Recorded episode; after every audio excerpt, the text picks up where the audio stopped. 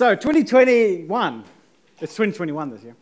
Uh, it's a pretty exciting year for Church Northwest. Uh, for one, we can, you know, meet, which is a bonus, you know, and a big, big change from last year.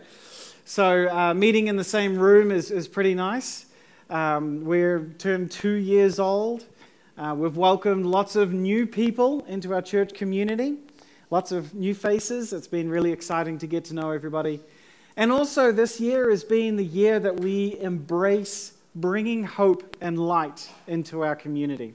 That's been our focus this year. It's going to be our focus um, actually for the next 12 months as we sort of introduce a new series soon called Love Thy Neighborhood, as we sort of figure out how we can best engage the people around us with the hope that we have um, and, and share that and invite them into that, into that space.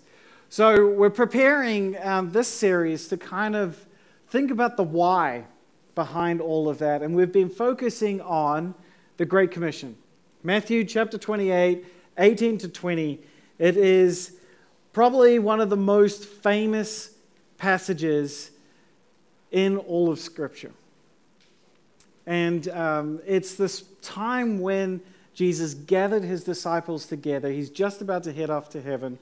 He's done his work, he's, he's died on the cross, he's come back to life again. And he gives us this command, this commission, this mission for our lives.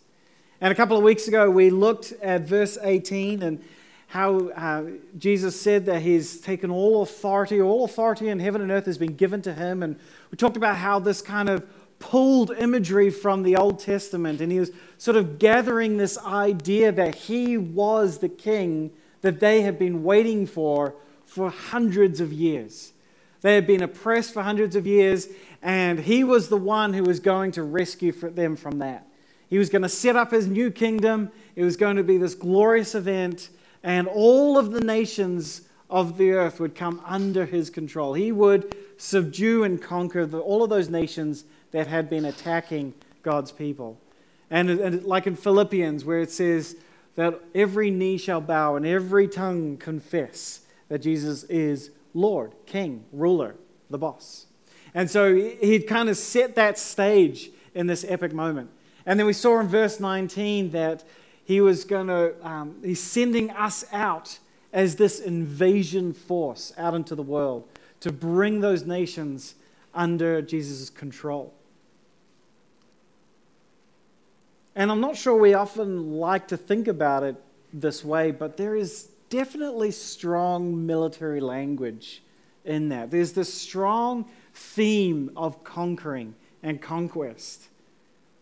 And Jesus calls on this image of himself as the Son of Man, as this general leading his forces out to establish this kingdom that's never going to be toppled and never going to be invaded. At the same time, though, we also see that he's taking this military language and turning it upside down on its head. And it's not a military conquest like we know, it's not what we think. And we see that we're going out not with anger, not with violence, but with love, with compassion, with hope. We see that Jesus himself, in order to conquer the nations, allowed himself to be conquered by them allowed himself to die at their hands so that his true power could be shown when he came back from the dead. This was the way he was going to go about it. And I think people have missed that in, in our history. I think in the time when Jesus was, was alive and he was doing his teaching, they missed that side of things because they were being surrounded by nations who were oppressing them, right? We, we, we talked about how for three, four hundred years, they were being oppressed by nation after nation, kingdom after kingdom.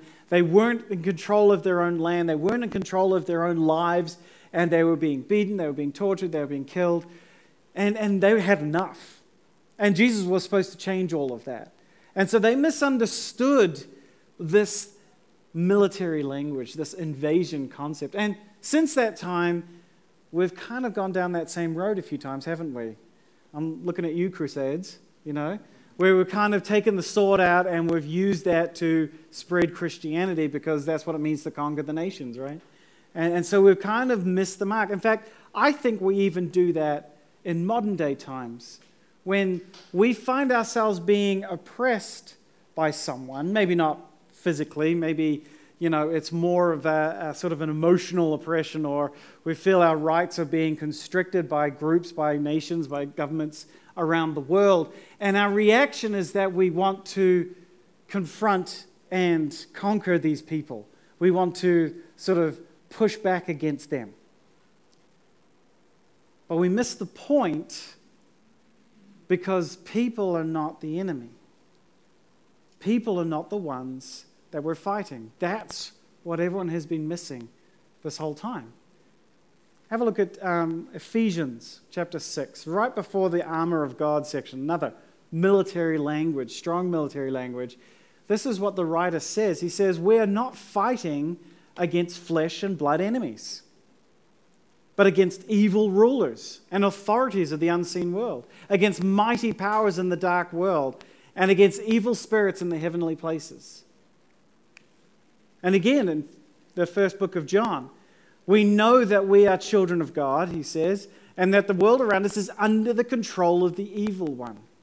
There's this very strong idea that the people in this world are not our enemies, they're under control of our enemy. It is not people who are our enemies, but the spiritual powers who are influencing those people against God and against us. Right? Does that make sense?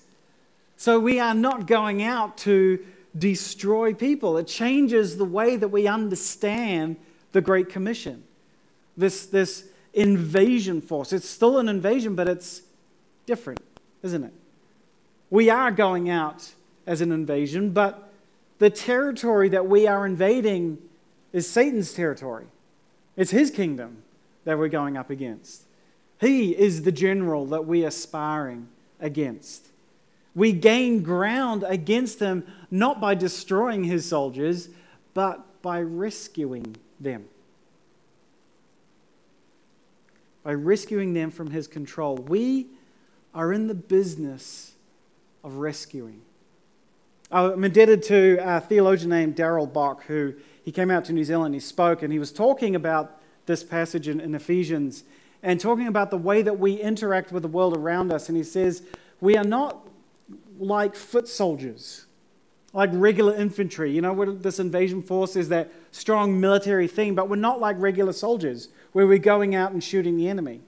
He says we should consider ourselves more like special forces. You know, they're the ones who sneak in behind enemy lines and go and rescue people from the enemy's hands. That's who we are.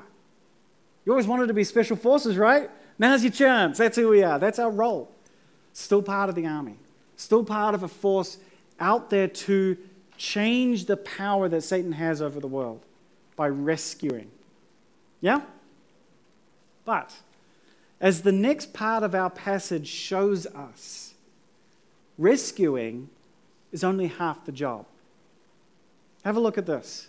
In the bolded passage, we, we, I'll start from the beginning. Jesus came to and told his uh, disciples, I have been given all authority in heaven and on earth right? We talked about that. Therefore, go and make disciples of all nations. There's that invasion plan.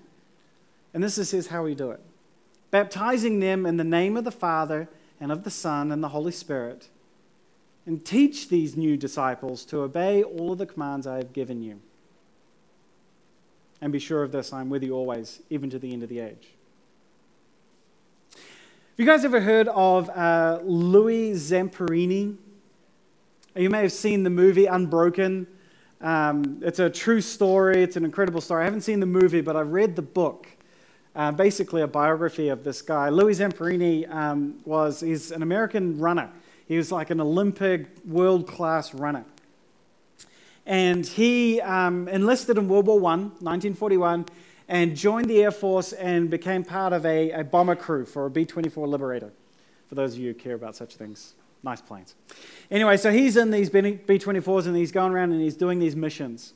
A couple of years into the war, in April 1943, after a successful attack just up the road in Nauru, he is attacked by Zero fighters and three Zero fighters. Zero is the type, not the number. And he's attacked and his plane is shot down. He is lost at sea for 47 days. He's adrift at sea. Crazy. But that's only the beginning because he finally makes his way to the Marshall Islands. But they're under Japanese control. And so he is captured by the Japanese. And because of his status as an Olympic star, they spend more than two years beating and torturing this man. And he is just gets weaker and weaker, and the, the conditions he lives in are horrible. Just reading the book, it's like, how are you still alive through this? But miraculously, he does. He survives to the end of the war, and then he sees those American planes coming over the Japanese homeland, and he knows he's safe. And finally, his prison camp is liberated. He's rescued. They bring him home. They give a hero's welcome. He marries his sweetheart and he lives happily ever after. Except the happily ever after didn't come so quickly. He got the hero's welcome, he, he did marry his sweetheart, but life was really, really rough after that. His story continued. I kind of got to that part of the book. I'm like, there's still like several chapters left here. You know what's going on? He left the war, but the war did not leave him. He left the war, but it was still there, and he suffered from nightmares of his torture. Apparently, he had nightmares of strangling his um, the, the guards and all of that sort of stuff, and he, he got, fell into alcoholism. And I mean, it was tearing his life apart, it was tearing his family apart. The darkness he had escaped from was pulling him back in. It wasn't until later on when he actually became a Christian and the nightmares started to cease and he found purpose in his life and he started finding this concept of forgiveness and, and meaning in that and sharing forgiveness. He actually finally managed to meet up with the, um, the main prison guard who had tortured him so badly and forgave him. Incredible story, incredible story. But there's this really important aspect to this. He was rescued, but that wasn't enough. He needed something else. And you know what? I think sometimes we approach this idea of evangelism or, or sort of inviting people into the family of God or sharing our faith, however you want to describe that, we kind of have this idea that we just we've got to get them to make the decision right? If we can focus our efforts and they, they sort of learn about who god is understand who jesus is and then accept him as his personal lord and savior and we dunk him in the water and everything's great and we have this big hero's welcome and yeah there's a party going on in heaven and everything's wonderful and we say wonderful job's done who's next? And then we leave them and we move on to the next project this is actually is happening a lot in youth Christian culture with camps and conferences and stuff like that. And they have this big push to find, make a decision for Jesus, and they do, and it's wonderful. Their lives are changed, and they've got all of this energy. And then they go back home, and it just dissipates. And then the world creeps back in, and they get pulled back into that world. You know what? I have been a Christian for my whole life. I've been serious about it for 30 years.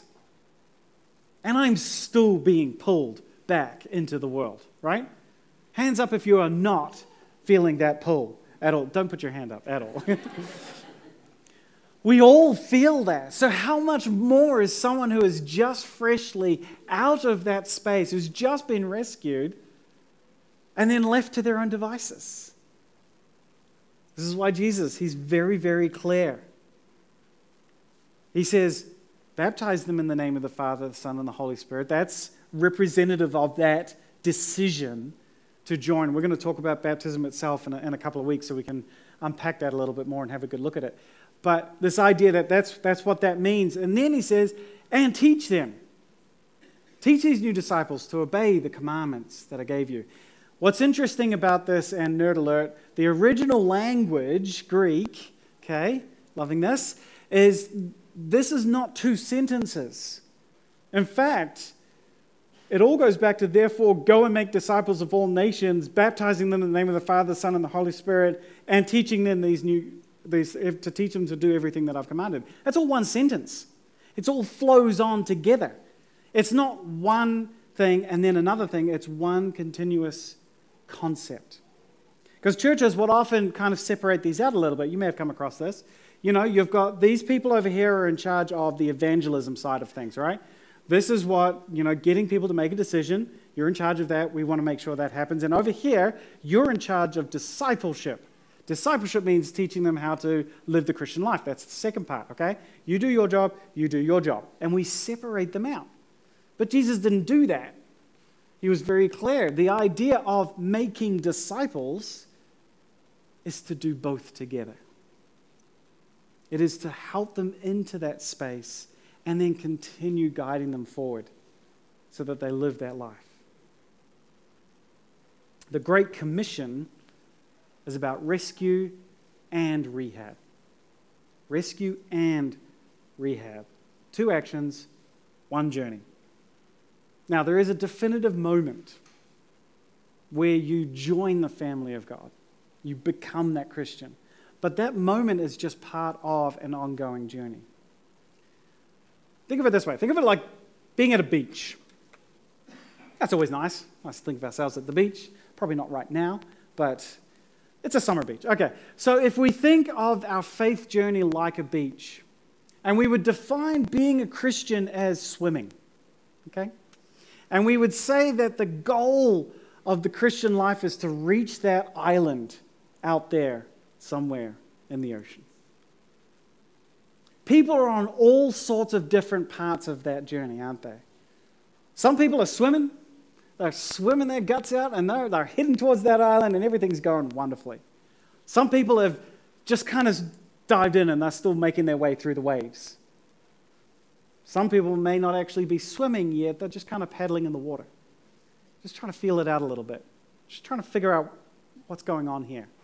What is this church really like? Maybe they've come to church, maybe they've checked it out, maybe they've had some conversations, maybe they've even prayed once or twice, but they haven't really given their lives to that, right? Does that make sense? Then you've got people up on the beach. They don't really know what to do with this Christianity thing, but they're looking at it, they're checking it out, they're seeing what the waves are like. And then you've got people all the way back up by the car park, and they're like, not for me, mate. I don't even know what this swimming thing is. You know, I don't have flippers, I've got feet, I'm standing on the ground. And then, of course, you've got people just driving past, completely uninterested. Everyone's on a journey. In fact, there's some people, as you walk down the beach and you see everybody's on their different part of the journey, some people are coming back out of the water.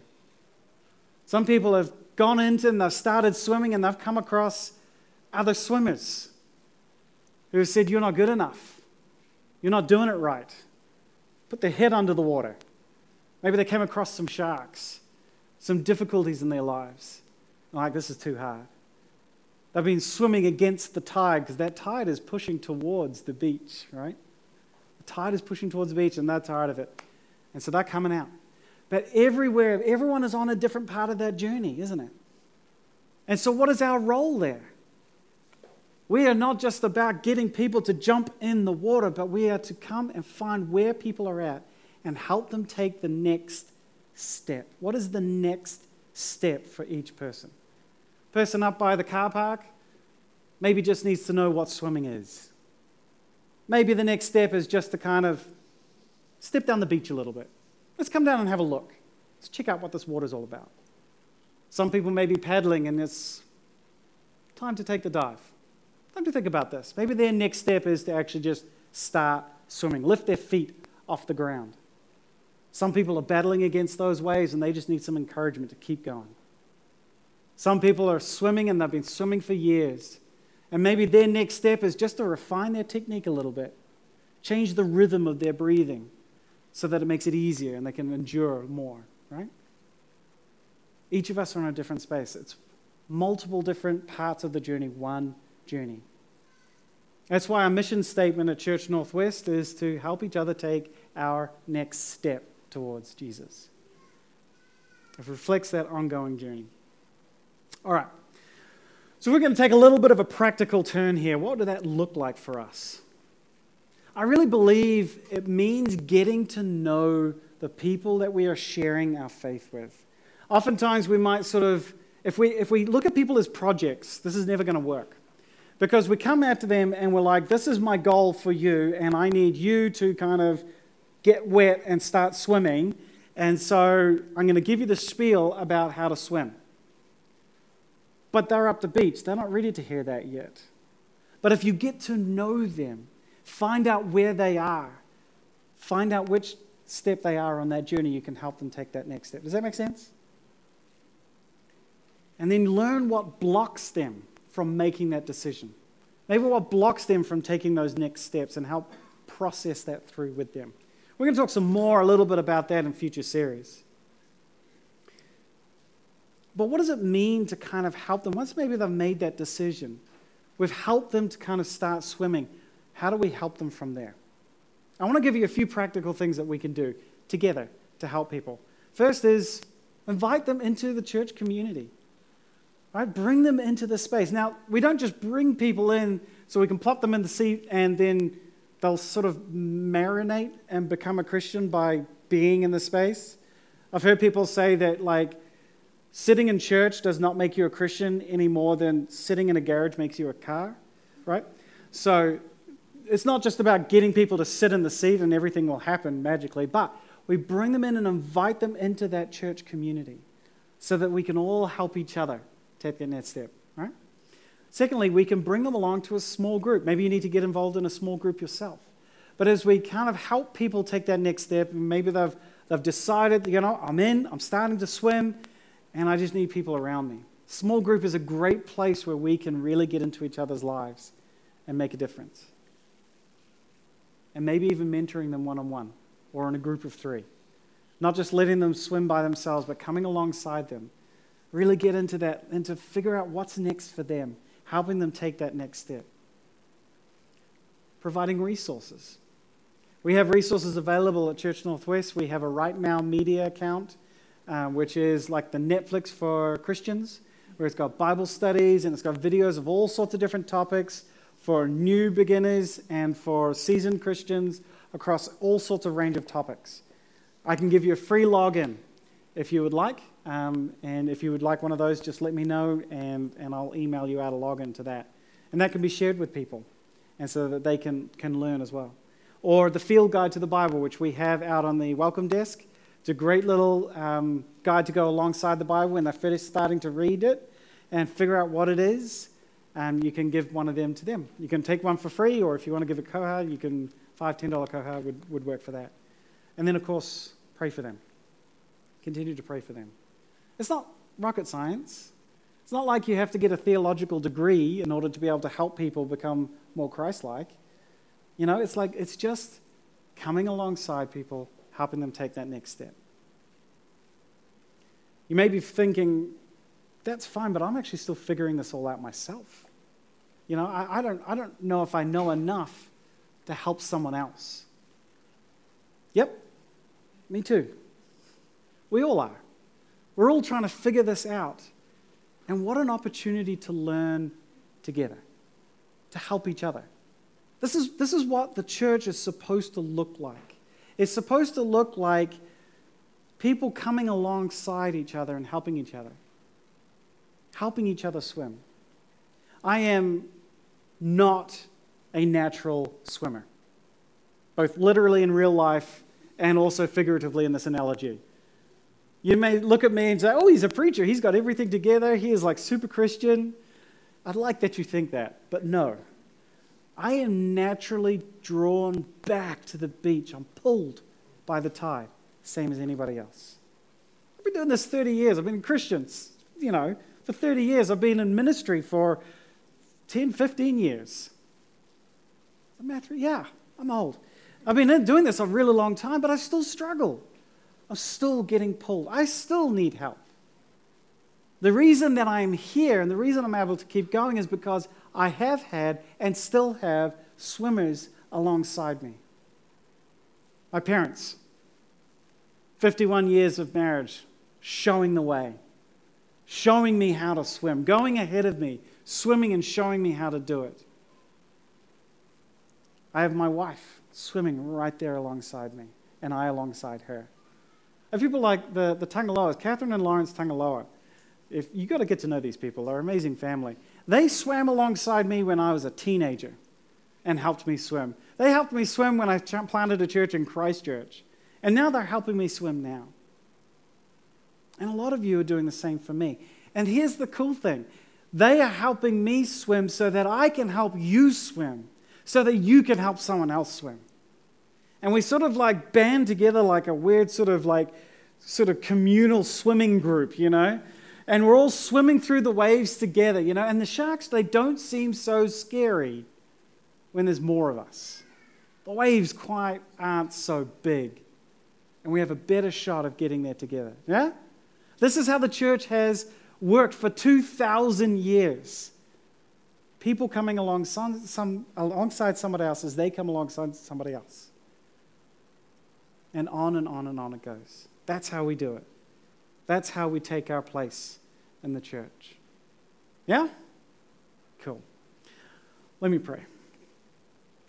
Lord, we just thank you that we never swim alone. We just ask, Lord, as you, as you ask us to go out into our communities and, and you ask us to, to share our faith with people and to share your story and to invite them into your kingdom. Help us to realize that this is not a, a, a one time transactional concept, but it's a relationship that we have with them and we help them take their next step as you have sent others to help us take our next step. Help us to do this together. Help us to not leave people behind once they've made a decision, but to continue to support and to guide as a church community. Thank you for giving us the church to be able to do that. It's in your name we pray. Amen.